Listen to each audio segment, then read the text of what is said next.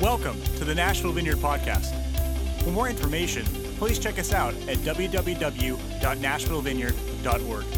Thank you so much for listening, and we hope you have a great day.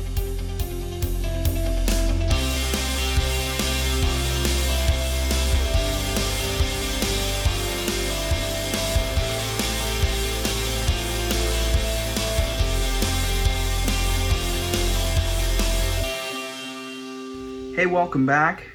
So glad you're joining us here uh, at Nashville Vineyard uh, Church live stream, whatever we're calling this thing. Uh, over a year into this, we welcome you again uh, as we continue our series through the Ten Commandments. Just to recap of why we're doing this, the Lord came, we were in John. The Lord came and spoke to me and said, We have to get ready. We have to get ready for what is to come. And uh, the way that he said to prepare for this is that we need to have a greater understanding and application of, uh, of biblical principles of stewardship, biblical principles of giving, and biblical principles of loving. And so we're in the stewardship portion. How do we steward our lives? How do we live our lives like followers of Christ? What do God's people look like? And and we've been talking through the Ten Commandments, and these Ten Commandments are an outpost. They're they're markers that we are to to keep in our mind and, and that we are to adhere to and that we and we are to uh, to live our lives by. Jesus says that that not not a single thing from from the law will pass away uh, before he returns, and so these are still very much in play. And these have been relegated, and they've been uh, they've been talked about so much, and, and familiarity breeds contempt, and they're they're on people's doorposts, and they're on, uh, you know, courthouses, and all of that. And I believe that we have lost the meaning, uh, and we've lost the plot on what uh, what these commandments were for. And so we're we're working our way through, and we're on number six uh, today and uh, and so we're working our way through that. And and our foundational uh, text here is actually from the book of Isaiah because this is what we believe is happening right now that this is a word of the Lord uh, for us today. It comes out of Isaiah 55 if you want to go there just to give you heads up we're going to be in Isaiah 55 we're going to be in Exodus 20 and then we're going to be in Matthew. So if you're following along in the text um, I just gave you a little advance warning so you can flip. uh, with me. Before we get into that, I'm going to pray and and then we'll start with the uh, with the text. So Father, we thank you so much. We thank you that you have given us uh, a script of how we are to live our lives. You you have given us these markers, these these points that we are supposed to take and inscribe on our heart is what you say. So that we can live a life of, that, that leads towards flourishing. So that we can live a life that, that honors you. We thank you for that, Father. Father, I ask that you send your Spirit to rest upon us, to, to fill us to the full, to the overflowing, because we cannot apply or understand these without the empowerment of your Spirit. So, Holy Spirit, would you come? We welcome you. Would you give us eyes to see and ears to hear and hearts to receive what it is that you say to us today? And it's in the name of your Son, Jesus, that we are able to pray and ask these things. Amen. So, Isaiah 55, verse 6 is our foundational text. Verse 6 uh, through, we'll read uh, through 9. And it says this it says, Seek the Lord while he may be found. Verse 6. Let the wicked or call upon him while he is near. Let the wicked forsake his way, and the unrighteous man his thoughts. Let him return to the Lord, and he will have mercy on him and to our God, for he will abundantly pardon. For my thoughts are not your thoughts, nor are my ways your ways, says the Lord. For as the heavens are higher than the earth, so are my ways higher than your ways, and my thoughts higher than your thoughts. So here's here's the big idea of why we're going through this. The Lord is, is saying this is a moment for us to return. This is a moment for us, the people of God, to return to God, to seek Him in this moment while He may be found, indicating that there may be times where it'll be difficult uh, to hear from the Lord, difficult to seek Him. So, this is a time to seek Him while He may be found. uh, to call upon his name while he is near. And he is so, so near to us right now. Uh, we had our Sunday morning service, um, the first one uh, last uh, last Sunday, the fourth, and the presence of God was so there in the room as we just spent time worshiping uh, with one another uh, together and, and people were ministered to. He is near in this moment right now. I just encourage you to call upon his name while he's near. And then it says to, that let the wicked forsake his way, and the unrighteous man his thoughts, let him return to the Lord, and he will have mercy on him, and to our God, for he will abundantly pardon. And so the first part is to call out to him. He's near, to seek him while he's found, and then to, to have a heart posture of repentance that, that you can't call out to him without eventually beginning to turn towards him. And as you turn towards him, you, you turn away from the wicked things that you've done. You turn away from the things that you have thought and said and done, these sins that have so held us back. And and and the Western church and the church here in Nashville, the church everywhere, people everywhere are mired in sin. And they're and they're weakened in their walk in their faith because they're playing with sin. And people don't talk about sin. People don't talk about repenting from sin. And it's not it's not a fun thing to talk about. As as a, someone who talks about God for a living, it's not my favorite thing to talk about because it's hard. It's not fun. But we must begin to turn from our sins. We must begin to stop in our sins. Quit playing with our sins. We must lay them down. And He will pardon us, it says. He will have mercy on us as we begin to do that. And then as we do that, we have to keep in mind that our ways are not His way. His thoughts are higher than our thoughts. And what does that mean? That means that we must conform our lives to the scriptures, to the Word of God, because it's so much higher than anything that we can think. And as Christians, as I'm saying, as I'm seeing people in the church that are still playing around with sins, uh, and, and, people in the capital C church, right? We're, we're just inundated with sin. So do I see people in the in the church that that are so enthralled with their own thoughts so enthralled with their own way of thinking that they believe they know better and they're rewriting the scriptures and they're changing what they mean and and it's it's becoming an epidemic. And because of that we're, we're witnessing a pitiful powerless weakened bride a sick bride. And this is not the bride that the Father is wanting to return to in his son Jesus. This is not who Jesus is, is wanting to meet and greet him. He, he is coming for a spotless bride and not for a whore. And so we need to begin to take these scriptures seriously so that we can prepare for his coming because he is coming soon. And I want to be ready. I want us to be ready. And so we have to take these things seriously because his ways are not our ways. And our prayer has to be the prayer of the psalmist teach us your ways, how you work, and how you move. This is Moses' prayer. Show me your ways so that I might learn your ways so that you can show me your ways. And so it has to be with us. We, we don't need to tell God his way. We need to listen to his way and then conform our lives to it. So, with that in mind, may I spend the next 20 minutes or so stepping on everyone's toes as we look into this sixth commandment. But may I do it with with humility and saying that I am not any better than you. And I'm just reading the text for what it says. And so we look here in Exodus chapter 20, verse 13. It's a very simple, short command. It says, You shall not murder. You shall not murder. Do not murder. Literally, it says no murder. So, we're going to spend the next little bit talking through what this means and, and how does this apply to our lives. Because if you're like me, you may have not actually committed murder. Uh, let me just say that for the record. I have never committed murder. This will be here somewhere. But for some of us, we glance over this, we go, no murder, check, super easy. You know, some of us may have committed murder. I know that several thousand people a week all over the world are tuning into this. And so for some of us, we may have actually committed, you know, old fashioned murder that we think about. But I know for most of us, this is a kind of an easy pass we get in the commandments, we think.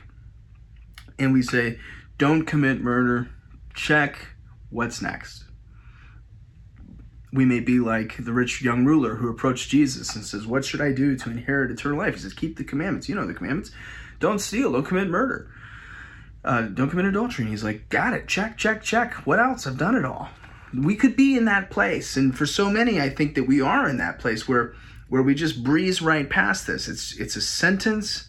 Uh, it's it's a short sentence. It's four words. And if we do accidentally stumble across the Ten Commandments and we accidentally read through, because we don't read our Bibles anymore, and we ac- accidentally read through chapter 20, I'm willing to bet this one gets passed over pretty easily. Because, for the most part, we have not committed murder in the sense that we think. But we have to understand what this means. This means murder, killing of innocent lives. This isn't a, uh, a talk on, um, on what constitutes a just war. We could talk about that. Maybe we should talk about that. Maybe we'll talk about that one day. This isn't a talk about uh, self defense and the ins and out. I mean, there are people that have spent their lives talking about what this means and what it doesn't mean. The word is murder, it's not kill. And so there's a lot of implications that go with that. But most of the time, what it means is it means don't take the life of an innocent. Don't take the life of an innocent. There's other other parts of the scripture that you'll read in Numbers and in Deuteronomy where it talks about what happens when, you know, when you're in this self-defense situation and, and how it works and and and and the, the punishments for those and all of that sort of thing. But but but that's self-defense. That's that's where where hey they, they're trying to kill me. They're trying to kill my family. You know there's other issues involved. But this command is don't murder the innocents. And so I'm going to talk about two primary ways that a lot of us murder the innocents. You see, if we if I were to spend my time talking about how you sh- you shouldn't be a mass murderer or you shouldn't do that, I think I all of our eyes would gloss over because we would be okay with that. But there is murder taking place, and for many of us, there is blood on our hands. In fact, as I was sitting here and I mean thinking about this, uh, what I typically do is is I you know I study the text and you know read read commentaries and, and and try to find people that are much smarter than me on what I should say and and then I'll go to the Lord and say, so what do you say about this? You know, what what do you want to say about this? And, and here's the thing that I heard the Lord say about this command to not commit murder. I heard the Lord say that that his people their hands are are full of blood. They have bloodied hands. And it's a disgrace to the hands that were nailed on the cross where blood dripped out for our healing and salvation. That there are many, many, many of us with blood on our hands. And it is wrong. And there are many, many, many of us that could be caught and counted as murderers in the truest sense of the world, of the word. And so I'm going to talk about two ways two of the most common ways that we are probably uh, guilty of, of murder as a people of God. Should be a fun one, huh? Well, sometimes adhering to the scriptures means hearing hard things and understanding, oh, that's true. God's ways are not my ways. So I have to hear these hard things. Because we read earlier that a son a daughter understands and recognizes that discipline is from the Lord, and the Lord disciplines those that He loves. And so, if you're hearing this today and you feel that sting, you shouldn't feel condemnation. This is not a guilt thing. This is not um, putting you down. This is none of that. This is this is maybe the Lord disciplining us so that we can repent. It's it's easy and turn to him. He will heal those places of brokenness. He promises to do that. He wants to do that. He's desperate to do that. And these these places, these commandments that are here that that are that are outlined here, let me just tell you that that all of these, if if we violate these commandments, what they do is they open ourselves up to be tormented and tortured by the enemy of our souls and our lives. And I have seen over and over again, as I've sat with broken people who, whose lives are falling apart, I have seen that so much of, of their suffering, so much of, of the enemy's strongholds can be traced back to a violation and a breaking of one of these commandments. And the Lord is not giving us these commands to, to so that we feel condemnation over ourselves. He's given us these commands so that we can adhere to them, repent if we break them, and experience what? Life and life to the full is what Jesus says. So I preface this before I get into that to understand I'm not here to make you feel bad. That doesn't do anything at all. But we can't know the depths of the problem until we know the problem, and then we can begin to heal. So what are the two ways? Well, the first way that that most of us have been affected or caused uh, murder, been been called a, murderer, been an accessory to murder, uh, had been affected by murder, would be under this issue of abortion. And abortion uh, is murder. Let me just say that very explicitly from the beginning. It is the taking of innocent lives. Now, I've lost many people right here, and that's okay. Uh, but let me just tell you, it's just absolutely the truth. It's just, it just is. It's not a, it's not a, a political ideal.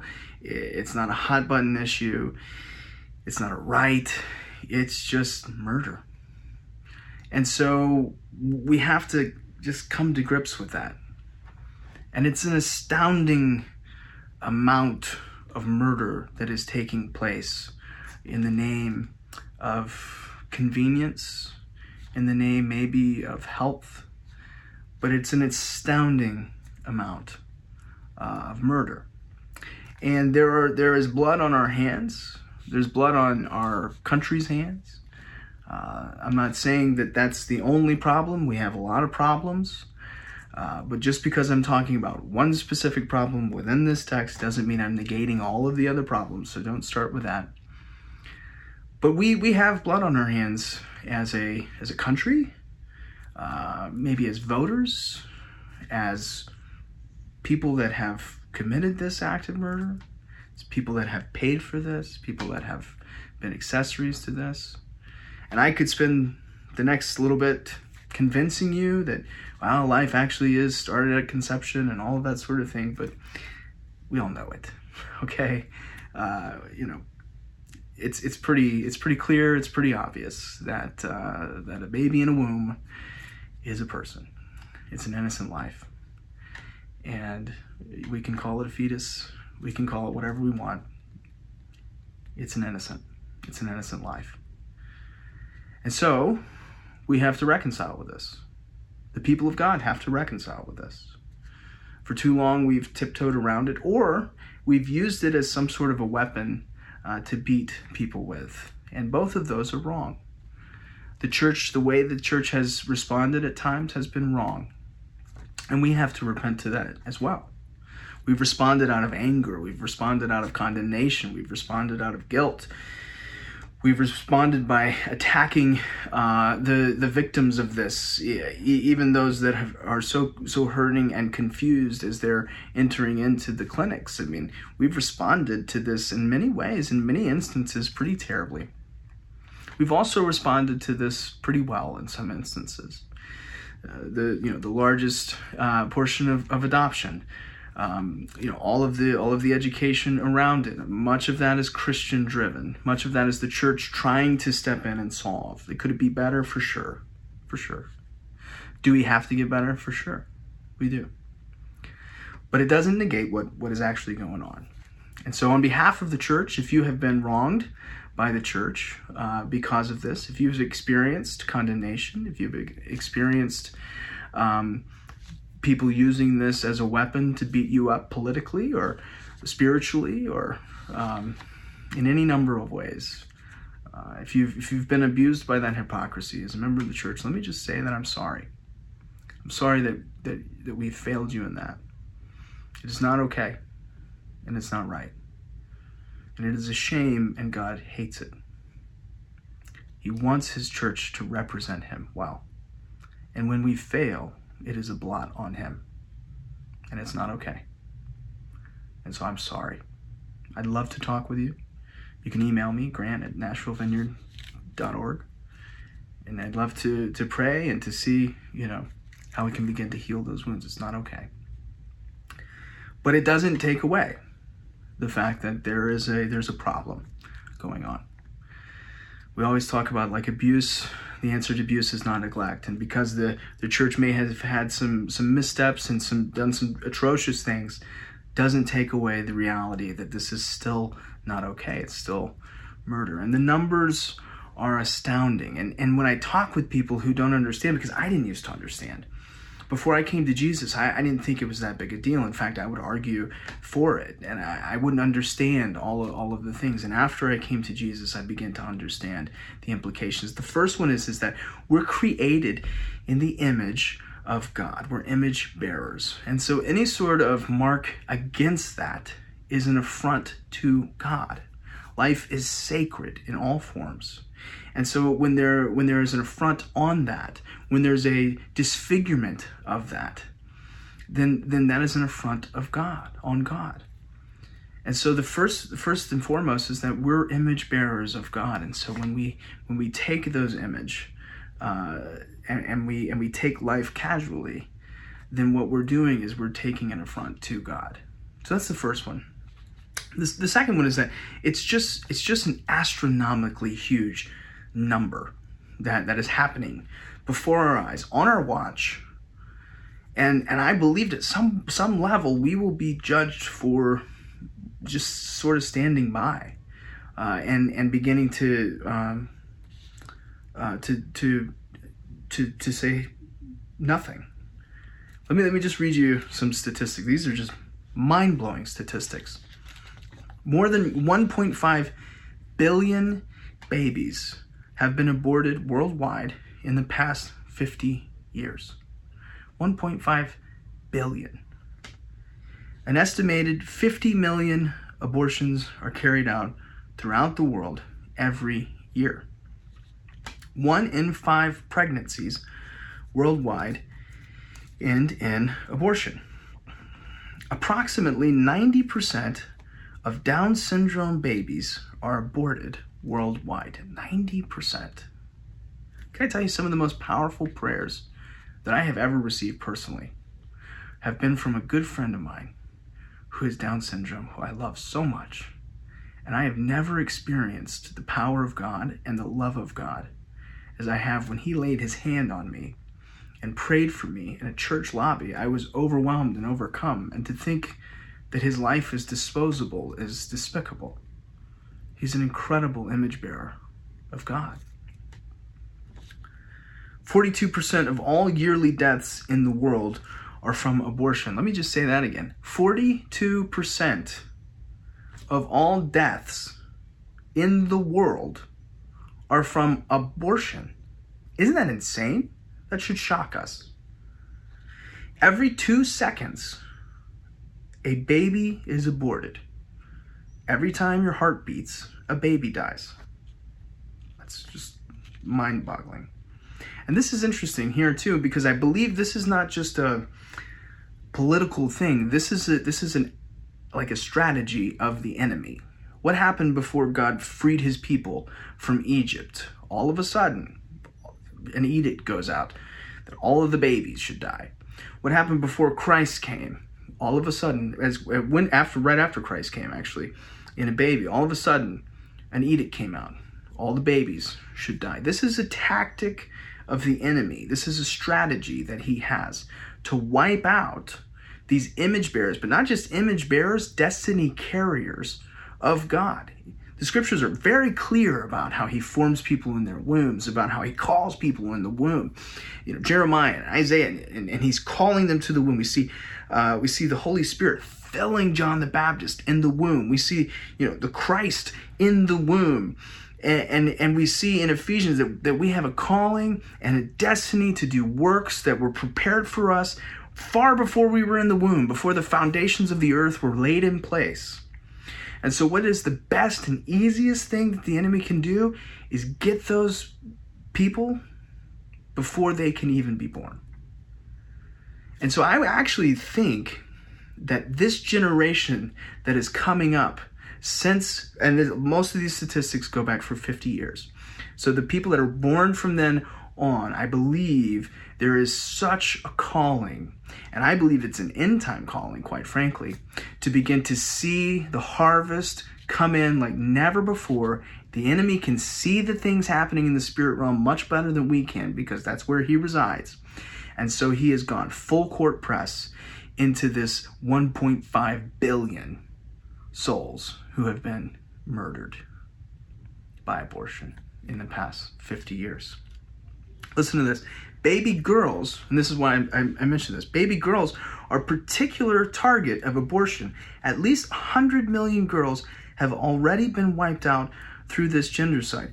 The deliberate targeting of baby girls for abortion. This is a, this is something people do across the world. They target girls, women, in to, to be aborted. They've disproportionately been aborted. It's not an even game. Wouldn't the enemy be doing this in order to put a stop? Doesn't this seem demonic in every way? In the US, over 50 million abortions have taken place since 1973. 50 million. And these are these are statistics that are that are the most astounding and I believe the most troubling. Not the most troubling, but they're very troubling. It's all troubling. It's hard to pick what's more troubling. More African American babies have been killed by abortion since 1973 than the total number of African American deaths from AIDS, violent crimes, accidents, cancer, and heart disease combined.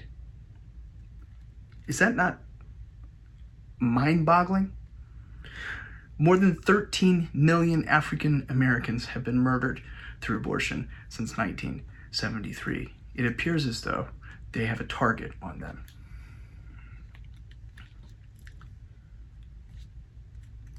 One statistic says that since 1973, the abortion abortion has reduced the black population in the U.S. by over 25%. In the book Freakonomics, it talks about uh, a decline in crime, and it chase it it traces back the origin to Roe v. Wade in that so many uh, of, of these people that were supposed to be alive aren't alive because of abortion, and so it traces this drop in crime. This this is an epidemic. I mean, in the U.S., over 90% of Down syndrome babies are aborted. So we're tracking on that with the world. The abortion industry in America each year in the U.S. brings uh, in approximately $831 million uh, through abortion services uh, alone. Get this in America, more deaths from abortion than all the wars, the 1918 flu pandemic, COVID deaths, AIDS, and the leading causes of death, um, heart disease annually, more, more abortions. More people have died from abortion. I didn't say that right. More people have died from abortion than have died from all the wars, plus the 1918 flu pandemic, plus COVID, plus AIDS in America. I mean, that's that's mind-boggling. Uh, if you actually count abortions as death and murder, uh, which a lot of the tracking uh, doesn't include it that way, it would be the leading cause of death in America. Uh, then out, outweighing heart disease, which is known as the as the leading cause of death in America. There's more people aborted, about 800 something thousand, um, than than heart disease. It's the leading, leading cause of death in America. We, we have a murder problem. I think it's it's clear. And you don't have to to be a serial killer or uh, a subject of, of a cold case podcast to be counted as a murderer. We have a problem. Now listen, no condemnation. I, I'm, I'm betting that people hearing this have had an abortion, have driven someone to an abortion, have paid for an abortion, and are, are under the terms of this law a convicted murderer. The good news is that Jesus died for murderers. He explicitly forgives murderers as he's being murdered on the cross. His, his death has paved a way to, to freedom and forgiveness and new life and, and a new life in Christ. There is hope for you. This is not the end of the story. There is redemption for you, and the Lord will take whatever the enemy has meant for evil in your life, and he will turn that and he will use that for good. So please hear that. I want you to go away with hope. It is the kindness of God that leads us towards repentance, not the condemnation, not the guilt, not the meanness. It's the kindness. And He's so kind, and His heart is as much towards you as it was to those babies. And He wants to restore and redeem and forgive you and bring you into his family. And for those fathers who have been an accessory uh, to the murder, he wants to begin to, to explode the gift of fatherhood in your life so that you can experience the redemption of that. For the mothers who have been uh, an accessory to this, who have committed uh, murder in this way, he wants to begin to bring you uh, young women and young men for you to mother so that you can begin to experience a redemption and a restoration of this. There is hope. And listen, as a pastor, I sit with people who have had abortions and it doesn't go away, it haunts them. Every year it haunts them. As they look at their kids, there's one missing, it haunts them. As they look at their grandkids, there's some that are missing, it haunts them. This is not something that's easily gotten over. This is a hard thing, and only the Lord can bring healing to those places, and He wants to desperately. And so, this should be a hopeful message, but we have to understand that this is a problem. And we have to repent. We have to repent from this ourselves. We have to repent on behalf of the nation. We have to repent on behalf of the world to stand in the gap and say, look, as far as I can help it, I want to repent for this. God. I want to be a part of us turning from this. How can I do that? How can I participate with you in that way? So, let me step on a few more toes just quickly. If that wasn't bad enough, we turn to the words of Jesus instead of making everything all okay and there's no big deal on anything, which is what we typically think Jesus does, Jesus actually ups the ante. And he says this in Matthew chapter 5, verse 21. He says, You have heard it was said to those of old. He's talking about the commandment here. You shall not murder, and whoever murders will be in danger of judgment. But I say to you that whoever is angry with his brother without a cause will be in danger of the judgment. And whoever says to his brother, Raca, shall be in danger of the, of the council. But whoever says, You fool, shall be in danger of hellfire. Therefore, if you bring your gift to the altar and there remember that your brother has something against you, leave your gift before the altar and go your way. First be reconciled to your brother and then come and offer your gift. Jesus is upping the ante here. Maybe you haven't committed murder. Maybe you haven't been a part or party to an abortion or a serial killing or whatever.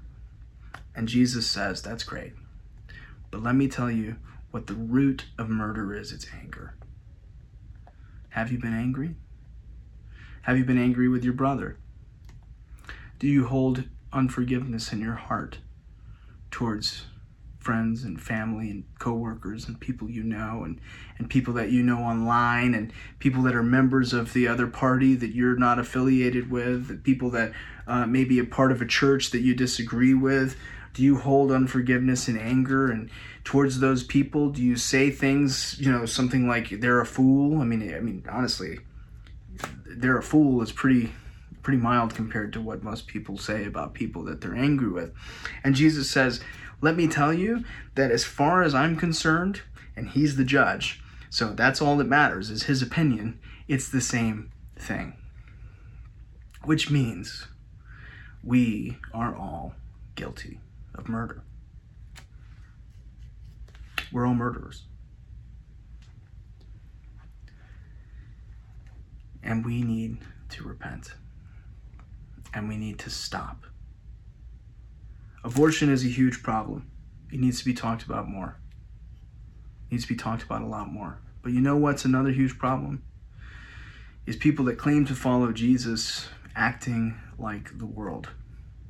People that claim to follow Jesus lobbying hate, lobbying uh, anger, malicious words, hateful words, accusations, all of that towards people that they encounter, that they know. The word brother here can mean anything from blood brother to a people of their own nation, people in their own country. It's a pretty expansive word, which means we can't do this with anyone. I mean, Peter later is like, okay, I, I, get that, but how many times? Like, how many times do I have to forgive, right? Because anger and unforgiveness, I mean, they go together. And so he's trying to nail it down, like, okay, I mean, don't be angry, right? But for how long? And Jesus makes it clear, like, like you can never harbor this in your heart. You can never, you can never be angry with someone and, and build up a hatred towards someone and build up unforgiveness towards someone. You just can't do it. And if you find yourself angry at someone, he tells us what to do. Make it right. Fix it. Don't let it fester. Because what happens is, is it, it begins to develop a wound. It begins to develop a wound spiritually. It begins to be infected spiritually. And it affects your vision, it affects your heart, it affects your health, it, it affects everything. And before you know it, you're sitting in front of me having to get it delivered out of you from from the demonic oppression that you've welcomed into your life by harboring anger and unforgiveness towards people. It is a poison. It is a blight. And it is an abomination towards God to harbor anger towards your brothers and your sisters. Who are my brothers and my sisters? They, Jesus was fam- famously asked as he said these things, and he showed them the ones that they hated the most in in the uh, in the Good Samaritan, and he said that is your brother and your sister. Who is my neighbor? Who do I have to act neighborly to? Who do I have to love my neighbor as myself? And he says the Good Samaritan. In other words, those people. Those people right now that you think maybe I don't actually have to not be angry with them. Those are the people that you have to not be angry with. You can't harbor anger. Don't let the sun go down on your anger. Don't allow yourself to be angry. And what do we see all the time, everywhere we go? It's just frothing to the full. It's people being angry. And worse than people being angry, it is people that claim to be followers of Jesus. You can't follow Jesus and be constantly angry with people. You can't follow Jesus and harbor unforgiveness. He's not walking that way he's walking towards the cross, and as he's walking towards the cross, he's saying, Father, forgive them, for they know not what they do. That is what followers of Jesus look like. They do not look like people that are angry and bitter and unforgiving towards, guess what? Anyone. Paul says, our battle has nothing to do with any person that you ever come in contact with. Any person, period. Our battle is with the spiritual forces, the rulers, the principalities. You want to fight someone, you want to get angry at someone, you get angry at the devil. You want to fight someone, you want to get angry at someone, you begin to watch the kingdom come and his will be done on earth as it is in heaven. You begin to watch the sick be healed. You begin to watch the oppressed be freed. You begin to watch good news proclaimed to the poor. That is how you get even. If you're angry, be angry at the right person. And it's not a person, it's the enemy, the devil, and his demonic spiritual forces, the principalities, the rulers. And we waste our time and we waste our energy and we waste our emotions and we waste relationships on getting angry at the wrong subjects. And it is a sin. And it is a violation of this commandment. And there are so many Christians, and this is, I'm going to open up a whole can here. There's so many Christians walking around tormented by demons that have been welcomed in by harboring anger and unforgiveness. And you're fighting with one hand behind your back. And it's not the will of the Lord. Anger doesn't do you any good. It literally will physically kill you. Stress and the anxiety it causes makes your brain dull.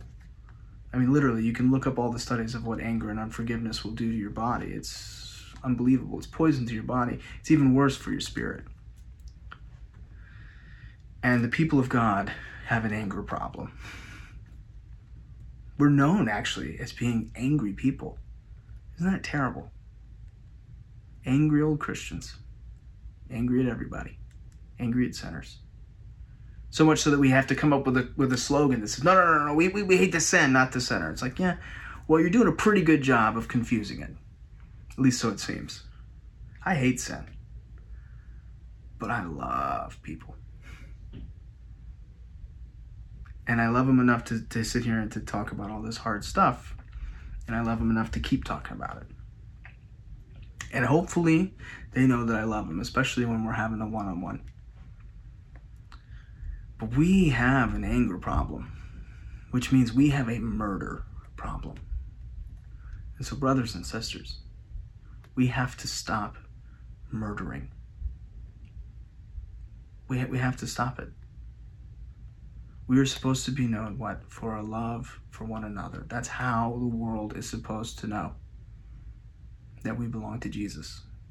Not for our rage, not for our spite, not for our, our condescending, sarcastic, biting remarks towards one another. You know how many I see pastors on both sides of this political spectrum just constantly tearing each other apart. And I, I don't know who they're pastoring or, or who they're pastors of because it ain't Jesus on either side. And we have to stop. We have to stop.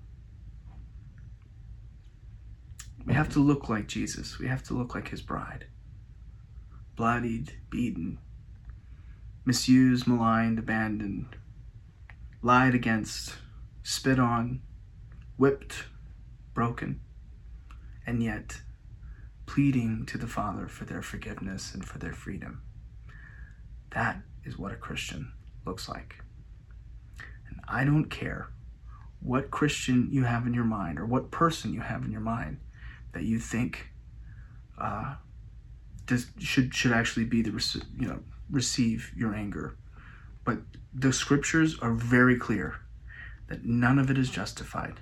The disciples one time were getting maligned and they were getting mistreated, and they said, you know, hey, let's just call down some fire and blow these guys up. And Jesus like, man, you don't get it.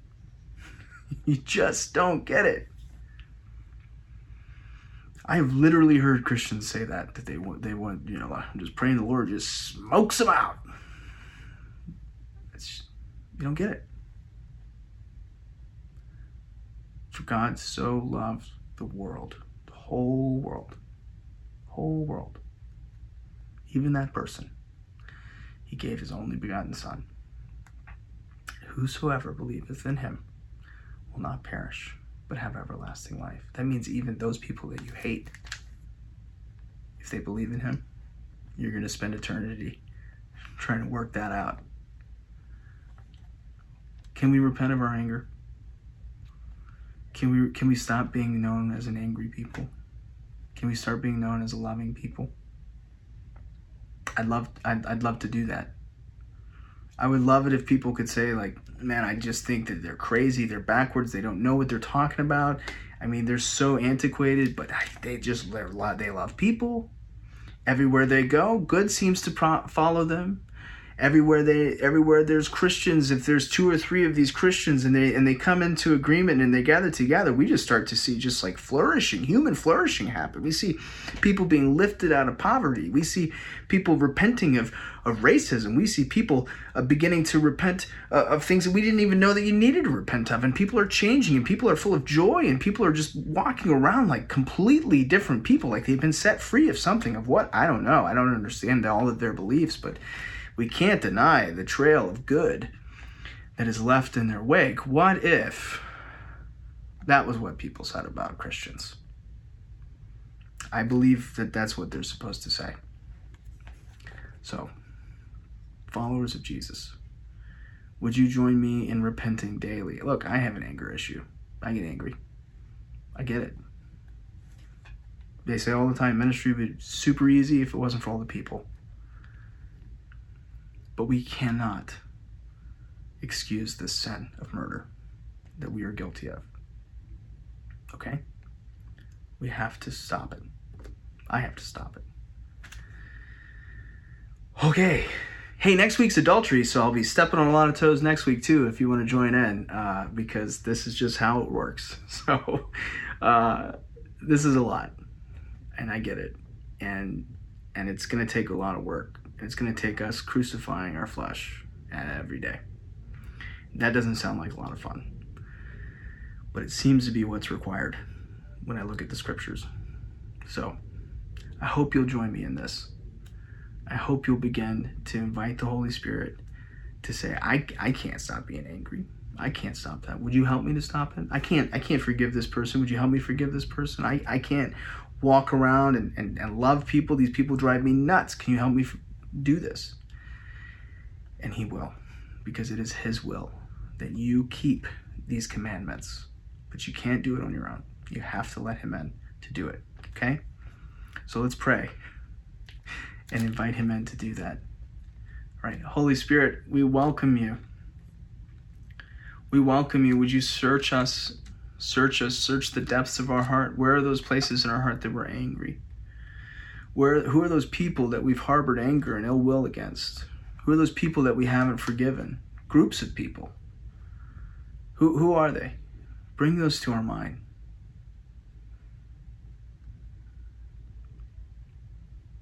Now, we repent. It's wrong. And we repent of murder. We repent of violating your commandment. We repent of violating your scripture and your word. We're sorry. We're guilty. And we ask that you forgive us with your mercy and with your grace. And we know that you will because you said you will. And we receive your forgiveness now in Jesus' name. Father, keep us from the temptation of anger. Father, keep us from, from condemnation that is being hurled our way as we talk about abortion and anger and murder.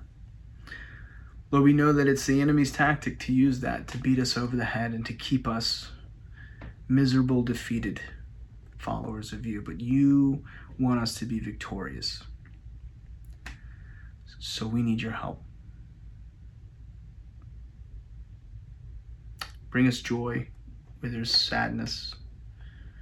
Bring us joy where there's anger. Bring us joy where there's condemnation. We rebuke condemnation now in Jesus' name. That is not from God. And we receive grace and forgiveness and mercy, which is from you. Grace pulls us up. Conviction pulls us up. Condemnation beats us down, and that is not from Jesus. And so we just reject that now in Jesus' name. And Lord, we thank you. Father, we thank you for sending your son, Jesus. Jesus, we thank you for what you did on the cross. We bless your name, and it is in your holy, wonderful name that we pray and believe and receive these things. Amen. So, if you're still watching, I hope to see you here uh, next week uh, at our 10 o'clock live or anytime uh, during the week on demand. Uh, I could see in our home churches. Uh, they're going on all over the area at different times, different days. Hope to see you uh, as uh, tonight as uh, as we get ready for our worship night, worship together. Um, it's going to be a good good time. Or I could see you at 11 o'clock at our building at 522 Russell Street every Sunday. But either way, I hope the Lord blesses you and He keeps you, and His face shines upon you. Blessings. For all upcoming events more information about the Nashville Vineyard Church, please check us out at www.nashvillevineyard.org. Thank you again for listening, and we hope you have a great day.